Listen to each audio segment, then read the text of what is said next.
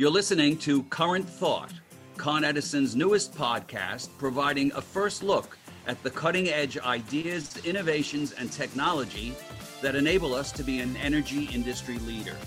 Current Thought is the companion podcast to Con Edison's Plugged In. Hi, everyone. I'm your host, Anne Marie Corbelis. Con Edison is committed to clean energy, and we're continually looking for ways to reduce reliance on fossil fuels for ourselves and our customers. That's why Frank Cuomo, General Manager of Steam Services for Con Edison, has been keeping his eye on a project in Boston that converts a steam plant from natural gas fueled to electric. Why is that important to Con Edison? Well, because Con Edison operates the largest steam system in the United States. We serve more than 3 million customers from the southern tip of Manhattan to 96th Street. The, the peak steam load of 8.5 million pounds of steam per hour is equivalent to heating 150 Freedom Towers. It's used by hospitals to sterilize equipment and museums to keep artwork safe. Now let's talk to Frank about this electrification project and what it means. Welcome, Frank. Hi, thank you for having me. Frank, what about this project in Boston has captured your attention and, and why? It's a really interesting project.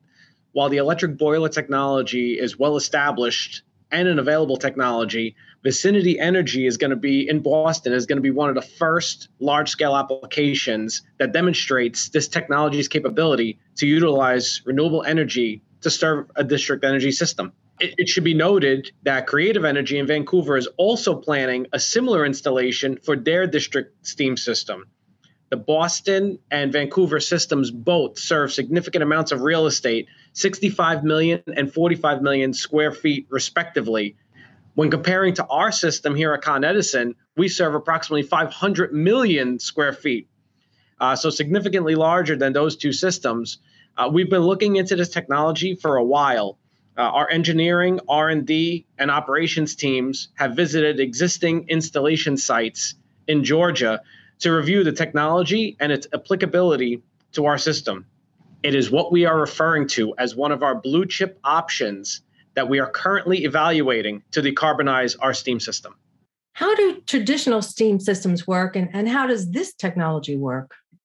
So it's interesting. Our current fleet is made up of traditional natural gas fired cogeneration and boiler equipment. An electrode boiler or electric powered boiler works by using a stream of high conductivity water as an electric resistor. Water is pumped from the lower part of a vessel up through an internal header with nozzles that are aimed at the electrodes. The water makes contact with the electrodes. The electric current heats up the water, producing steam. The current technology has the capability of producing high pressure, high quality steam, which is perfect for our system. The maintenance is actually less than our current fleet, and the units have significant turn down capabilities, which allow them to work at very, very low loads, which again is great for our dispatch and how we operate our system, especially in the shoulder and summer seasons. Frank, what is a shoulder season?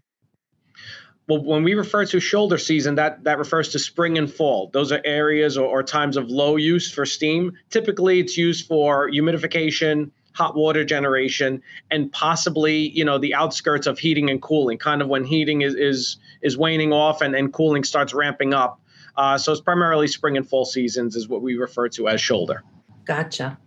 Um, so from what you said frank the the systems that you looked at that use this new technology are much smaller than ours.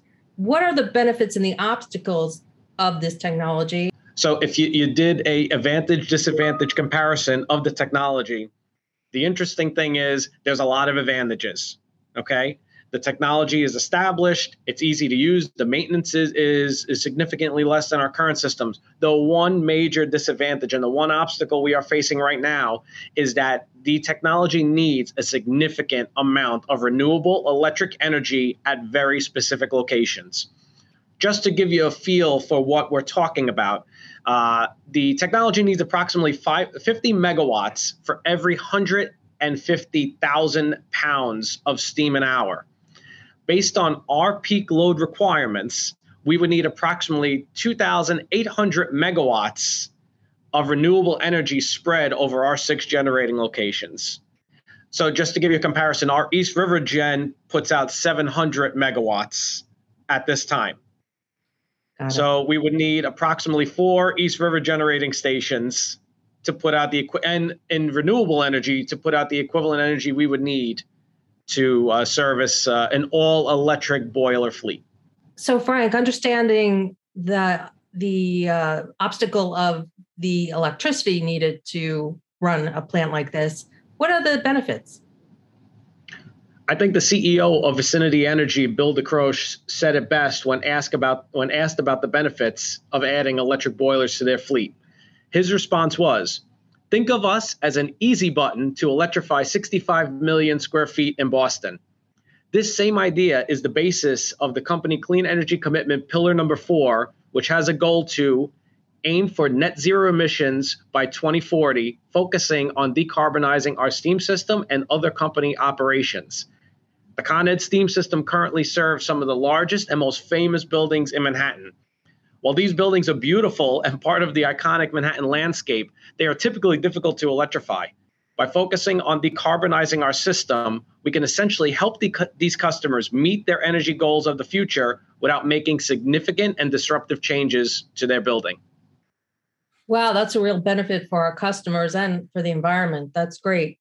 Will this technology be a game changer for the way that steam is produced and, and how will it drive in innovation? Uh, absolutely. As noted earlier, the steam system serves approximately 500 million square feet of Manhattan real estate. And many of these customers are going to have difficulty converting their buildings to electric heating and hot water to comply with Local Law 97. Centralized investments in the Con Edison District Energy System will allow these customers and potentially new ones to meet the requirements of the law without making significant and disruptive changes to their building. An electric boiler fleet is one option currently being investigated by the company. Others include the introduction of low carbon fuels, carbon capture, and selective conversion to hot water distribution. To meet the needs of the clean energy future, the Con Edison steam system will need to evolve once again and implement a variety of technologies and strategies. So, Frank, I've heard of low carbon fuels and carbon capture, but what is selective conversion the selective conversion terminology that you used. What does that mean? Sure. Uh, selective conversion to hot water distribution is one technology and strategy that we're currently reviewing. Some of our sister district energy systems and peers are using that on the outskirts of their systems. We benchmark heavily with the Paris steam system. Currently, on the outskirts or the ends of the, their distribution system, they continue to expand the system uh, by using hot water distribution loops. Essentially, they capture some of the waste energy from condensate uh, from buildings as well as from their steam mains and sell that to additional buildings, smaller locations uh, to use for their heating and hot water needs.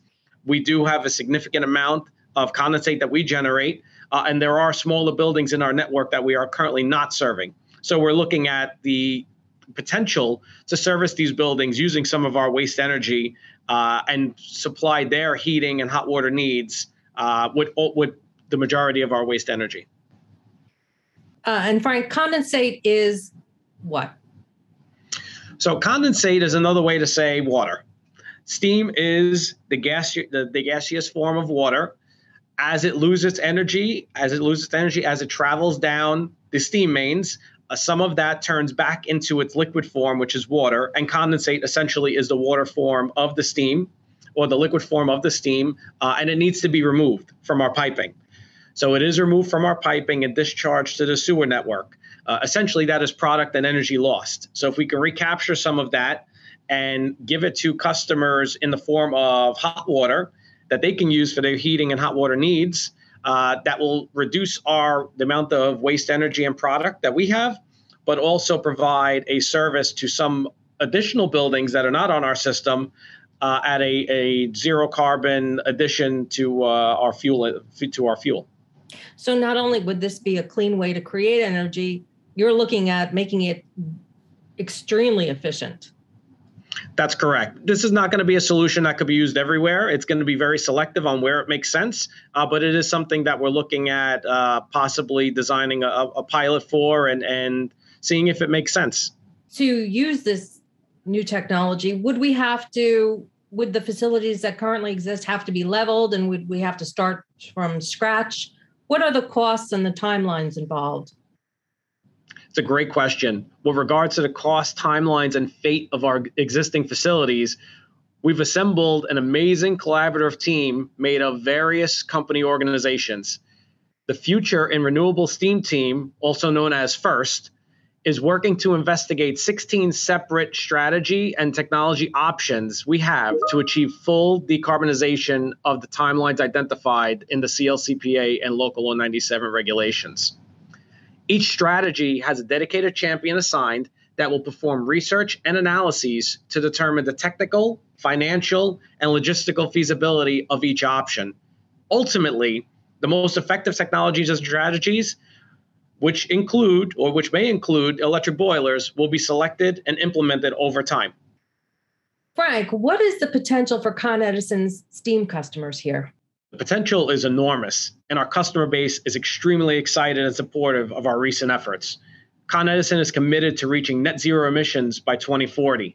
Steam Operations is currently investigating various technologies and strategies that will help us eliminate our carbon emissions to meet the state requirements.